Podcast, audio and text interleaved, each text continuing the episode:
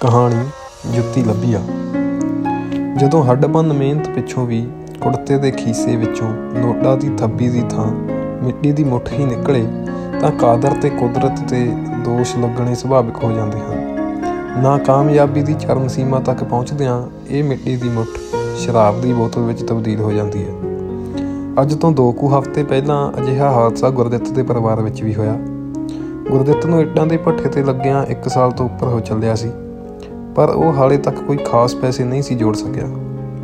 ਜਿੰਨਾ ਕੁ ਉਹ ਕਮਾਉਂਦਾ, ਉਸ ਨਾਲ ਘਰ ਦਾ ਖਰਚਾ ਹੀ ਮਸਾਂ ਨਿਕਲਦਾ। ਗੁਰਦਿੱਤ ਦੇ ਇੱਕ ਧੀ ਤੇ ਇੱਕ ਪੁੱਤਰ ਸੀ। ਹੁਣ ਤਾਂ ਉਹਦੀ ਧੀ ਵੀ ਕੋਠੇ ਜਿੱਡੀ ਹੋ ਗਈ ਸੀ। ਹੁਣ ਉਹਨੂੰ ਕੁੜੀ ਦੇ ਵਿਆਹ ਦਾ ਫਿਕਰ ਰਹਿਣ ਲੱਗ ਪਿਆ ਸੀ। ਇਸੇ ਫਿਕਰ ਦੇ ਤਖਤੇ ਤੇ ਲਟਕਦਾ ਉਦਾਸੀ ਦਾ ਰੱਸਾ ਜਿਵੇਂ ਗੁਰਦਿੱਤ ਦੇ ਗਲ ਵਿੱਚ ਪੈ ਚੁੱਕਿਆ ਸੀ। ਕੁੜੀ ਦਾ ਰਿਸ਼ਤਾ ਚੱਕੀ ਵਾਲਿਆਂ ਦੇ ਮੁੰਡੇ ਨਾਲ ਪੱਕਾ ਕੀਤਾ ਹੋਇਆ ਸੀ। ਤੇ ਉਸ ਦਾ ਮੁੰਡਾ ਹਲੇ 10ਵੀਂ ਚ ਪੜ੍ਹਦਾ ਸੀ। ਉਸ ਨੂੰ ਕਈ ਵਾਰ ਉਸ ਦੀ ਘਰਵਾਲੀ ਮਿੰਦੋ ਨੇ ਉਸ ਦੇ ਉਦਾਸ ਰਹਿਣ ਦਾ ਕਾਰਨ ਪੁੱਛਿਆ, ਪਰ ਉਹ ਹਰ ਵਾਰ ਗੱਲ ਨੂੰ ਆਨੇ ਬਹਾਨੇ ਟਾਲ ਦਿੰਦਾ ਸੀ। ਮਿੰਦੋ ਨੂੰ ਉਹ ਬੇਸ਼ੱਕ ਕੁਝ ਨਹੀਂ ਸੀ ਦੱਸਦਾ, ਪਰ ਮਿੰਦੋ ਉਸ ਦੀ ਇਸ ਹਾਲਤ ਤੋਂ ਬੇਖਬਰ ਨਹੀਂ ਸੀ। ਗੁਰਦਿੱਤ ਦੇ ਭੱਠੇ ਦੇ ਜਾਣ ਤੋਂ ਬਾਅਦ ਉਹ ਸਾਰਾ ਦਿਨ ਕਿਸੇ ਡੂੰਘੇ ਵਹਿਣਾ ਵਿੱਚ ਵਹਿੰਦਿਆਂ ਗੁਜ਼ਾਰ ਦਿੰਦੀ।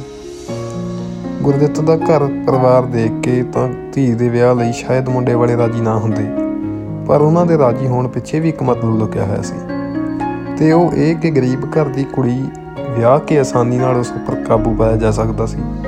ਭਾਵ ਉਹ ਕੁੜੀ ਨੂੰ ਮਹਿਜ਼ ਲੱਕੜ ਦੀ ਗੁੱਡੀ ਬਣਾ ਕੇ ਰੱਖਣਾ ਚਾਹੁੰਦੇ ਸਨ। ਪਰ ਦੂਜੇ ਪਾਸੇ ਗੁਰਦਿੱਤ ਸੋਚ ਰਿਹਾ ਸੀ ਕਿ ਬਹੁਤੇ ਨਹੀਂ ਤਾਂ ਥੋੜੇ ਮੁੰਡੇ ਵਾਲੇ ਸਾਥੋਂ ਅਮੀਰ ਤਾਂ ਹੈਗੇ। ਨਾਲੇ ਆਟੇ ਵਾਲੀ ਚੱਕੀ ਆ, ਘੱਟੋ ਘੱਟ ਕੁੜੀ ਭੁੱਖੀ ਤਾਂ ਨਹੀਂ ਮਰੂ ਇੱਥੇ ਤਾਂ ਦੋ ਵਕਤ ਦੀ ਰੋਟੀ ਜੋੜਨੀ ਔਖੀ ਹੋ ਜਾਂਦੀ ਹੈ। ਇਹੋ ਇੱਕ ਕਾਰਨ ਸੀ ਜਿਸ ਕਰਕੇ ਉਸ ਨੂੰ ਇਸ ਰਿਸ਼ਤੇ ਲਈ ਹਾੜੇ ਵੀ ਕੱਢਣੇ ਪਏ। ਇਸ ਰਿਸ਼ਤੇ ਲਈ ਉਹ 2-4 ਤਾਂ ਕੀ ਲੱਖਾਂ ਹਾੜੇ ਕੱਢਣ ਨੂੰ ਵੀ ਤਿਆਰ ਸੀ, ਕਿਉਂਕਿ ਇਹ ਹਾੜੇ ਉਸਦੇ ਧੀ ਦੇ ਸਵਰਗ ਦਾ ਮੁੱਲ ਸਨ। ਆਖਰਕਾਰ ਰਿਸ਼ਤਾ ਤੈਅ ਹੋ ਗਿਆ। ਇਹ ਰਿਸ਼ਤਾ ਕਰਕੇ ਗੁਰਦਿੱਤਾ ਆਪਣੇ ਆਪ ਨੂੰ ਵਡਭਾਗਾ ਸਮਝਣ ਲੱਗਾ ਸੀ। ਪਰ ਉਸ ਵਿਚਾਰੇ ਨੂੰ ਕੀ ਇਲਮ ਸੀ ਕਿ ਜਿੰਨਾ ਹਾਲਾਤਾਂ ਨੂੰ ਉਹ ਠੰਡੀ ਪੌਣ ਸਮਝੀ ਬੈਠਾ ਸੀ ਉਹ ਜਲਦੀ ਹੀ ਭਿਆਨਕ ਝੱਖੜ ਬਣ ਕੇ ਉਸ ਦੀਆਂ ਸਾਧਰਾਂ ਦੇ ਨਾਲ ਨਾਲ ਉਸ ਦੀ ਜ਼ਿੰਦਗੀ ਦਾ ਚਿਰਾਗ ਵੀ ਬੁਝਾ ਦੇਵੇਗੀ।